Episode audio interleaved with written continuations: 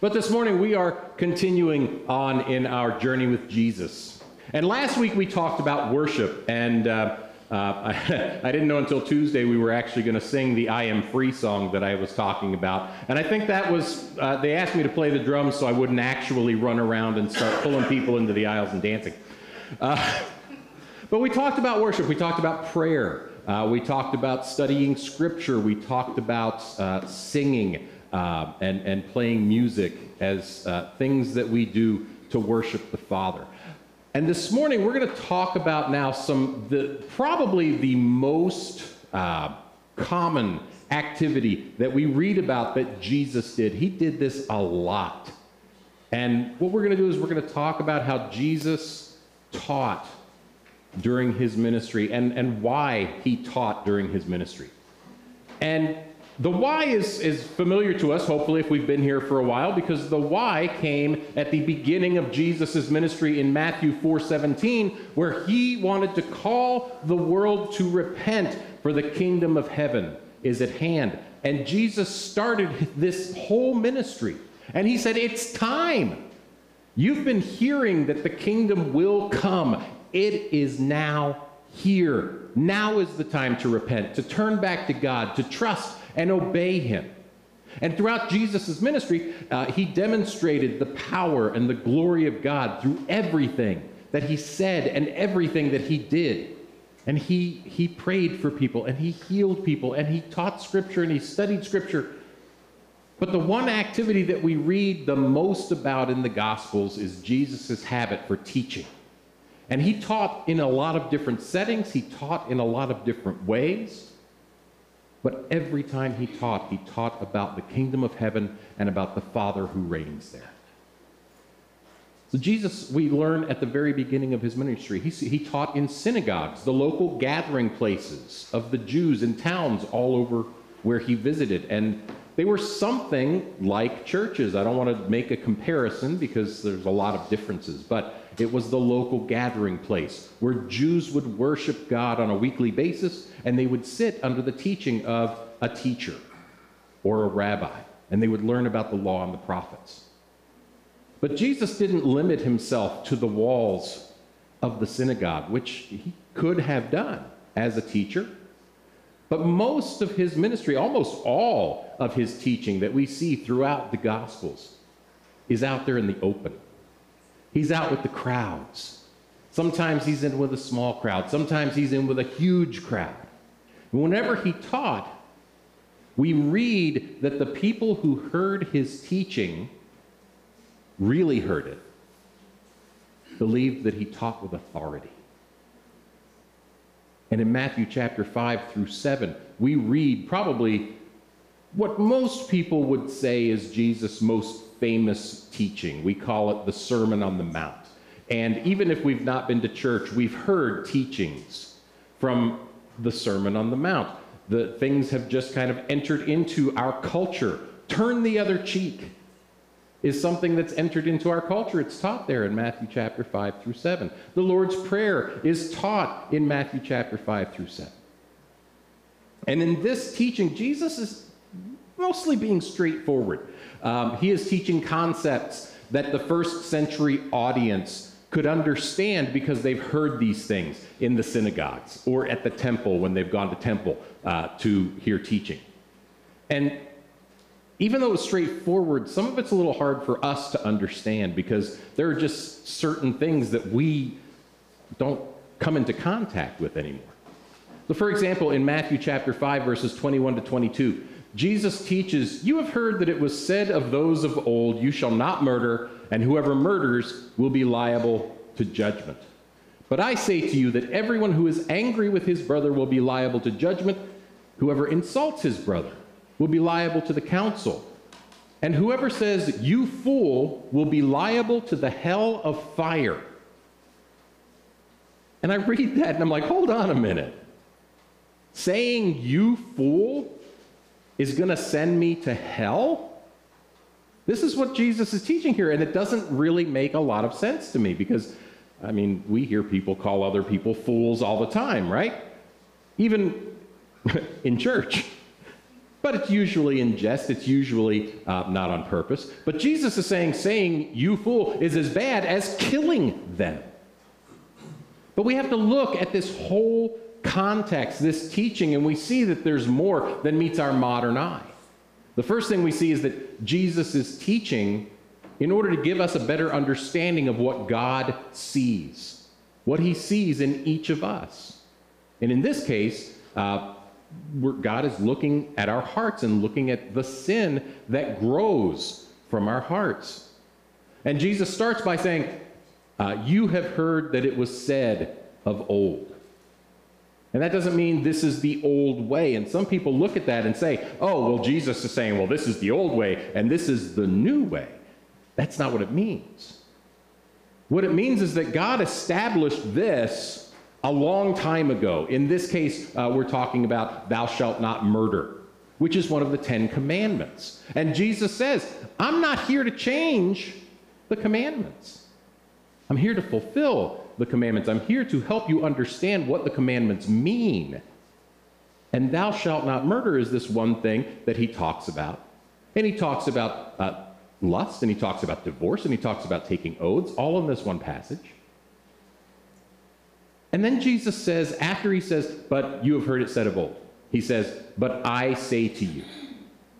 And then he starts his teaching. When he says, But I say to you, what Jesus basically is saying here is this is what God means.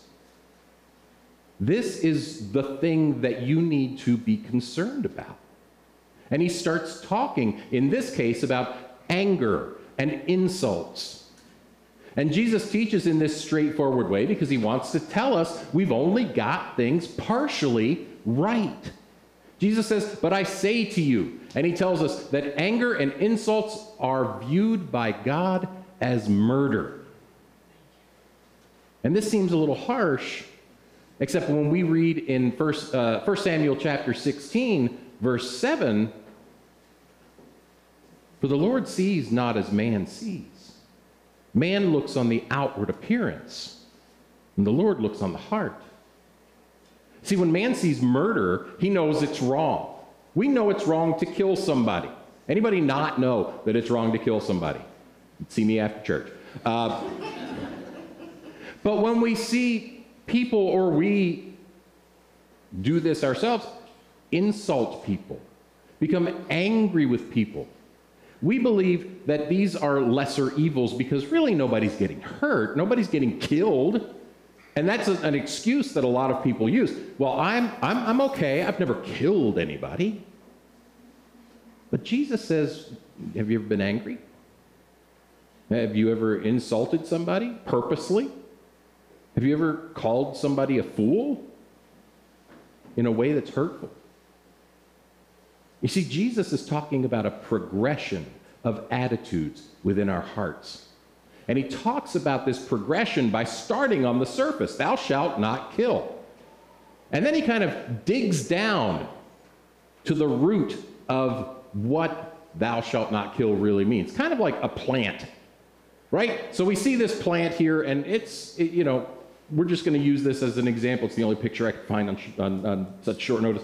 But he looks at the plant and he says, This is murder. This is what you see, right? And what he's saying then is there's usually something driving that murderous action. Right? How many of you wake up in the morning and say, I think I'll kill somebody today? Usually people don't do that. Not very few exceptions, but usually I don't wake up in the morning and say, oh, think I'll kill somebody today. I don't do that. But do I wake up and remember how angry I am with somebody? Do I wake up and feel that anger kind of welling up in me because I know I have to go deal with that person or that situation today? I do. So Jesus talks about anger, which is kind of the stem that comes up out of the ground of this plant. The anger is going to bring forth some really bad stuff. And it might not be murder, it might be some physical violence, it might be some, some emotional uh, distress that we're going to bring on somebody. And fruit and the fruit of anger, the most extreme fruit is murder. But see, Jesus goes even deeper than anger. Yes, anger can produce murderous results, but what produces anger? And Jesus drills down a little bit more and he gets down to the roots and he starts talking about insults. He starts talking about careless speech.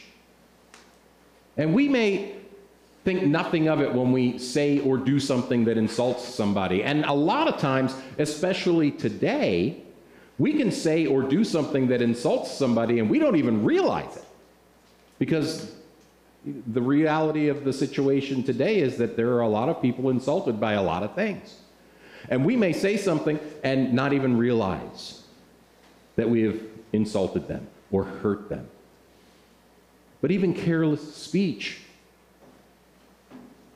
can be the root that grows anger, and that anger can grow into something else. And Jesus is saying the Father sees this progression.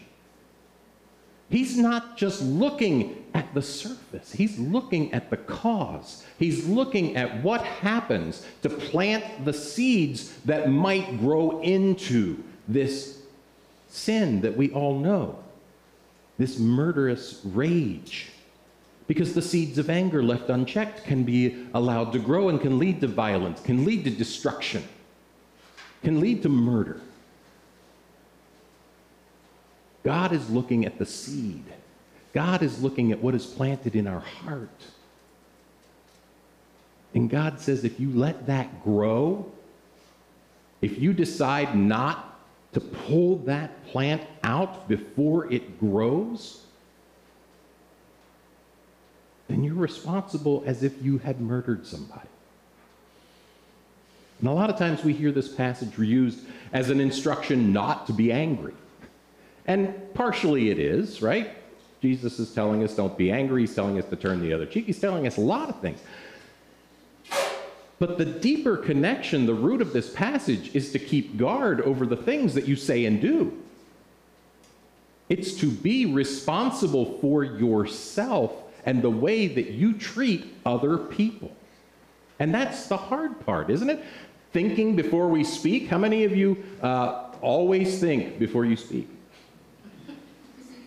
Yeah, I'm going to put my hand down because I don't do that either. Personally, I, I am given to saying things that, that can inadvertently, 99% of the time, cause anger or insult. And I don't mean to say those things. And a lot of times I catch myself as a, you ever catch yourself as you're saying, and you're like, oh, I wish I hadn't said.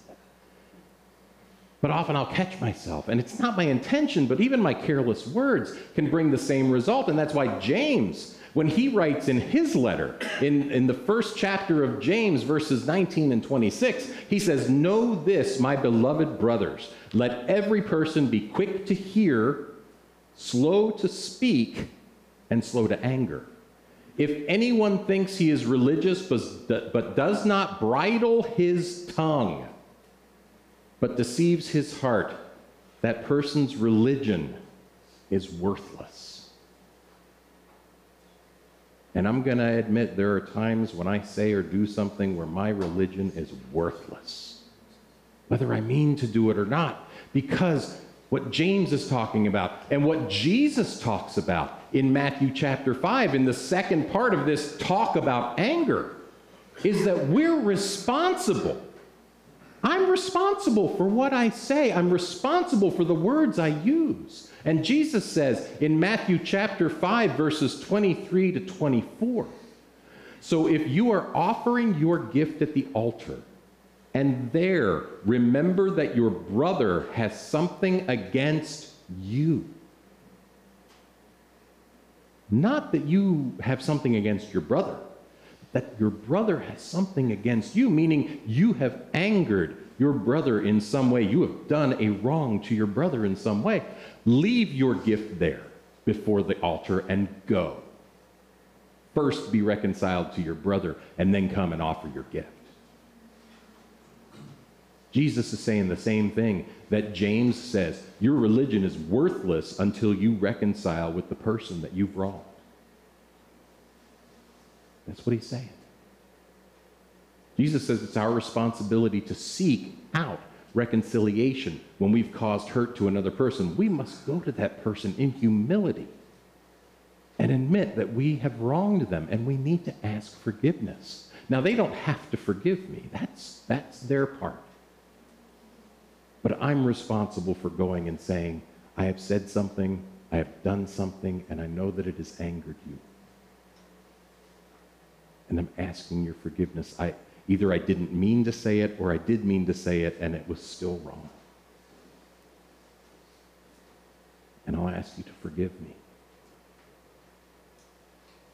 And the thing is, I shouldn't expect forgiveness.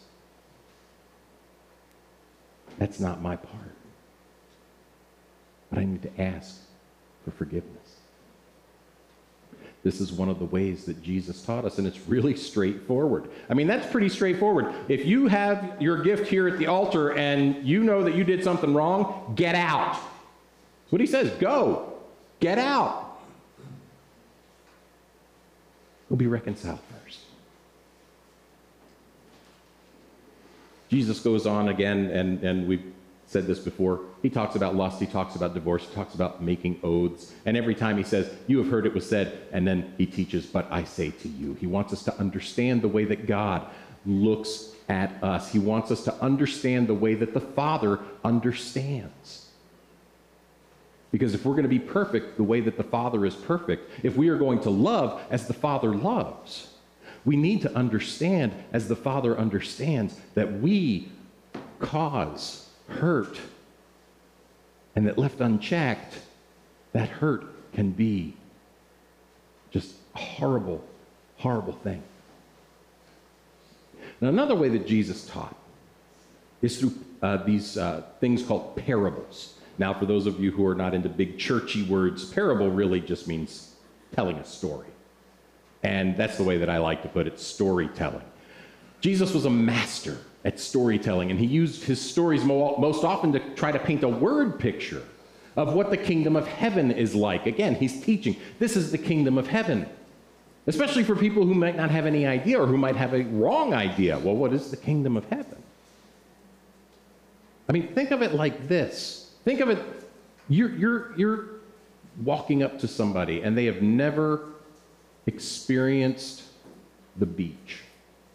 They've never experienced the ocean. And you walk up to them and you say, Oh, we just had the most wonderful beach vacation. And they have absolutely no idea what you're talking about. What would you do?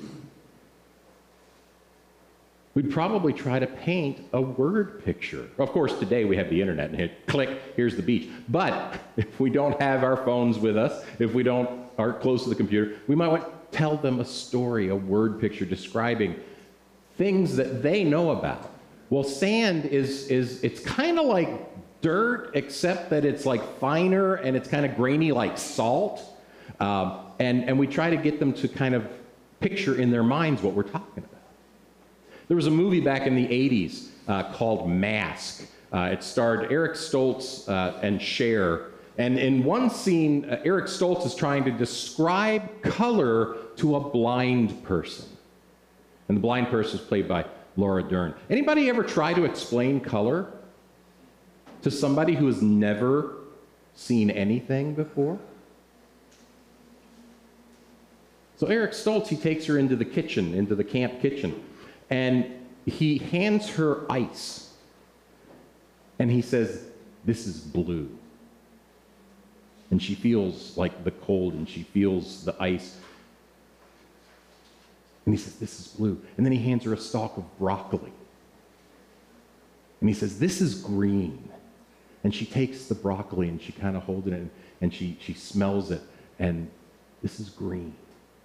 And then he takes, he has this stone that he's had in this hot water on the, on the stove, and he takes it out and he's kind of juggling it around, and he hands it to her, and she's juggling it around, and, she, and he says, This is red. And when it cools off, it's pink. And she's holding the stone. And you can see the understanding. I understand color. Eric Stoltz was a master storyteller. He was able to show her something that she couldn't see by describing it in other ways. And Jesus was a master storyteller. He taught us concepts that we couldn't probably understand at all about the kingdom of heaven. In Luke 15, Jesus tells a series of parables or stories to try to get the scribes and the Pharisees, the, the religious leaders, to understand one simple concept. Why do you hang around with tax collectors and sinners? Why do you eat with tax collectors and sinners? Why do you spend your time with them. The Pharisees and the scribes couldn't understand that. They thought they were supposed to be separate from the tax collectors and the sinners. They weren't supposed to do anything with the tax collectors and the sinners. And Jesus said, Let me tell you a story. And he first starts by talking about a shepherd, which the scribes and Pharisees would know about. And he says in Luke chapter 15, verses 4 through 6, what man of you, having a hundred sheep, if he has lost one of them, does not leave the 99 in the open country and go after the one that is lost until he finds it? And when he has found it, he lays it on his shoulders, rejoicing. And when he comes home, he calls together his friends and his neighbors, saying to them, Rejoice with me, for I have found my sheep that is lost. He then explains the point of the story in verse 7 just so, or I say to you, there will be more joy in heaven over one sinner who repents than over 99 righteous people who need no repentance. And I kind of get this sense of Jesus, righteous people. He's talking about the scribes and the Pharisees here. You think you're righteous. There's more celebrating in heaven when one of these tax collectors and sinners comes back to God than for all of you. He makes the same point again. He tells another story. This time, a woman has lost some money and she tears the house apart looking for it. And when she finds it, she invites her friends over and says, Look, I found my money. How many of you have ever lost money? We've lost money. We actually don't know where, where an envelope went that we had some money in, and we were like, I have no idea where it is. We never found it. If we found it today, first of all, it would probably be uh, very, very close to a miracle because we, we haven't seen it in like 10 years. But we would rejoice. And anybody who knew that we lost that money, we would be like, look, we found it. And I have a feeling that if we ever did find it, it would be exactly at the time that God knew that we needed that money. But we rejoice. And he says that heaven would rejoice at one sinner coming back to God. And then he tells the big story, the famous story, the story that everybody knows. Talks about a boy who left his home, squandered his father's fortune, and came back. And we know this story as the story of the prodigal son. And prodigal son is one of those things that we hear about in just in regular conversation. Oh, the prodigal son has returned. I say that to my, my son when he gets home after, you know, a long day at school. The prodigal son has returned. But people know what that is. People have an idea of what that story is. And Jesus, you got to remember, Jesus is not teaching to the people at this point. When he teaches the prodigal son, he's teaching to the religious leaders. He's teaching to the people who should know this stuff in the first place. And he has to teach it. And Jesus is trying to tell them why it is so crucial that he hangs out with these people that they don't like. Because they believe them to be the lowest of the low. We don't, we don't associate with those people.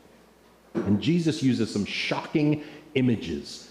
I mean, we don't see them as shocking today, but shocking for that culture. So let's look at this story really, really briefly and just see what Jesus wanted his audience of religious leaders to understand. And we start in chapter 15 of Luke in verse 11. And he said, There was a man who had two sons. And the younger of them said to his father, Father, give me the share of property that is coming to me. And he divided his property between them, the two sons. In Jesus' day, for a son to ask for his inheritance before the father's death was like telling the father, I wish you were dead. That's what it meant. I wish you were dead. Give me what I have coming to me, and I'm just going to take off. That's shocking image number one for the Pharisees. And what's worse, the father did it. The father said, Okay, divided up everything. Here's your half. What self respecting father would even honor such a request? This is the, the thoughts that the Pharisees had to have had going through their minds. And we move on to verse 13. Not many days later, the young man gathered all he had and took a journey into a far country, and there he squandered his property on reckless living. Well, of course, he squandered his property they probably would have thought this boy is a sinner with no respect for anything or anybody. Of course, he squandered his inheritance. And in verse 14, we read on, and when he had spent everything, a severe famine arose in that country, and he began to be in need. Serves him right, hope he starves. That's what the religious leaders were thinking. We move on to verses 15 and 16. So he went and hired himself out to one of the citizens of that country who sent him into the field to feed pigs. And he was longing to be fed with the pods that the pigs ate, and no one gave him anything. And that second part really probably didn't matter much because the first thing that the Pharisees heard was pigs? Unclean swine? How could he do that? I would rather die than to even come within 25 feet of such a filthy, unclean animal that God has told us never to touch. And here he is touching these pigs. I wouldn't want to come within a hundred feet of him. I'd rather get closer to the pig than to the person that went in and touched it. Throughout this part of the story, Jesus is painting a really dire picture of this boy. He has basically made this boy just like the tax collectors and sinners that the Pharisees have been complaining about. And then he turns the wheel. And in verses 17 to 19, Jesus says, But when he came to himself, he said, How many of my father's hired servants have more than enough bread, but I perish here with hunger? I will arise and go to my father, and I will say to him, Father, I have sinned against heaven and before you. I am no longer worthy to be called your son. Treat me as one of your hired servants. When he came to himself, some versions write, when he came to his senses. Quite literally, he's standing in the filth of pigs. He's standing in pig dung. He's seeing all of this stuff around him, all of these pigs wallowing in this mud. And while he's looking around, he happens to catch what his body looks like. And it's emaciated and it's just withering away to nothing. He is literally starving to death. And the son makes a decision. And he doesn't say, Father, I'm home. Please take me back. He says, I'm going to go home and I'm going to hope and I'm going to pray with everything that is in me that my Father could look on me with just enough pity to hire me on as one of his hired servants. I know I'm no longer good to be his son. And can you imagine what the leaders are thinking right now? This father has been humiliated and hurt. There's no way that he's going to take this son back. But that's not how it went down. Because we read in verses 20 to 24, and he arose and came to his father. But while he was still a long way off, his father saw him and felt compassion and ran and embraced him and kissed him. Now, we're fairly sure in this story the boy didn't shower first. He didn't take a bath. He just got up with the strength that he had left in his starved body and walked home. And the father saw him from a long way off. The father was looking for his son. And he saw him and he ran to him and he hugged him and he kissed him, dirt and dung and all.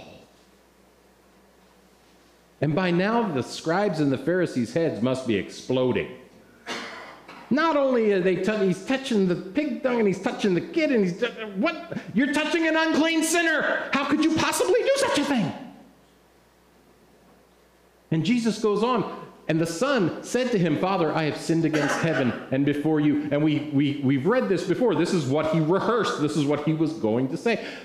I am no longer worthy to be called your son. He repents. He turns back to his father. He recognizes his need for his father, even if it's not in the relationship that he had before. He recognizes the need for the father. But the father said to his servants, Bring quickly the best robe and put it on him, and put a ring on his hand and shoes on his feet. The son didn't even get a chance to finish his speech. Dad was just so excited to have him home to have him safe, to have him back. And he was full of compassion and he was full of forgiveness. And the father goes on, bring the fatted calf and kill it and let us eat and celebrate. Remember, Jesus started this whole passage in Luke 15 talking about how heaven celebrates when one sinner comes back home. And Jesus tells this story. Let us celebrate. For this my son was dead and is alive again. He was lost and he is found. And they began to celebrate. Jesus is telling the scribes and the Pharisees, This is why I hang out with tax collectors and sinners. I'm planning a party, I'm planning a celebration. And any one of these people who comes back to relationship with my Father, we are going to celebrate like you have never seen before. Jesus teaches us over and over that the Father wants us back. That's what repent means. Turn back around and see the Father. See how important He is. See how much He loves you, how much He wants to care for you. And Jesus is telling the scribes and the Pharisees if we want to see that happen, if we want to see people repent, truly repent, and turn back to the Father, we're going to have to get our hands dirty. We're going to have to stop thinking of sinners as these dirty, filthy people that we don't want to associate with. We got to get there. We got to go to the sinners. We got to talk to them. We've got to live with them. We've got to care for them. That's what Jesus is talking about. And we're going to have to hang out with sinners and tax collectors today. We're going to have to start looking at people not as people who are sinners, but as people who are wanted by God. People who God wants back. And we're going to need to go to them where they are because I've got news for you. They're not lining up outside. They're not waiting for the doors to open at the local church to come in and find God. We've got to go and we've got to show them who God is through our actions, through our caring, through our love. We need to share the good news of Jesus Christ, the gospel, with those people who would never walk into a church. Jesus did all of this teaching. Jesus told us how we should relate to God how we should relate to others. And then he did something incredible. he sent people out. His teaching wasn't just for people to sit there and say, oh, yeah, that's good teaching. His teaching was there because he wanted people to go out into the towns, into the cities, into the world, and share his message. And next week, we're going to see Jesus sending out his disciples, those who have sat under his teaching, to go and teach those things that he has been teaching and to do those things that he has been doing. And I really, I hope that you can be with us next week. But would you pray with me? Heavenly Father, we thank you for today. We thank you for the cold and the warm and everything that you have going on just in your nature that is preparing us for the spring. And Father, we thank you for the things that are going on in the individuals here and in the congregation that are preparing us for harvest. Father, put into our hearts a desire to be with the tax collectors and the sinners. Put in us a desire to show them who you are through our words, through our actions. And Father, we pray that just one would turn back to you, one would come back to your embrace, and we will celebrate. Father, we thank you so much. We ask all these things in Jesus' name. Amen. Do you believe that this morning? That nothing compares with the promise that we have in Jesus Christ, our Lord and Savior? If we believe that truly, we want other people to know it. If we believe that nothing compares, if we believe this is the greatest, this, this is the ultimate, then we're going to show people God's love. We're going to take care of people the way that God takes care of them, and we are going to love them as God loves us. I pray that as you go out this week, that you will show Jesus Christ show his power, show his grace, show his care to the people that you encounter every day. God bless you this week.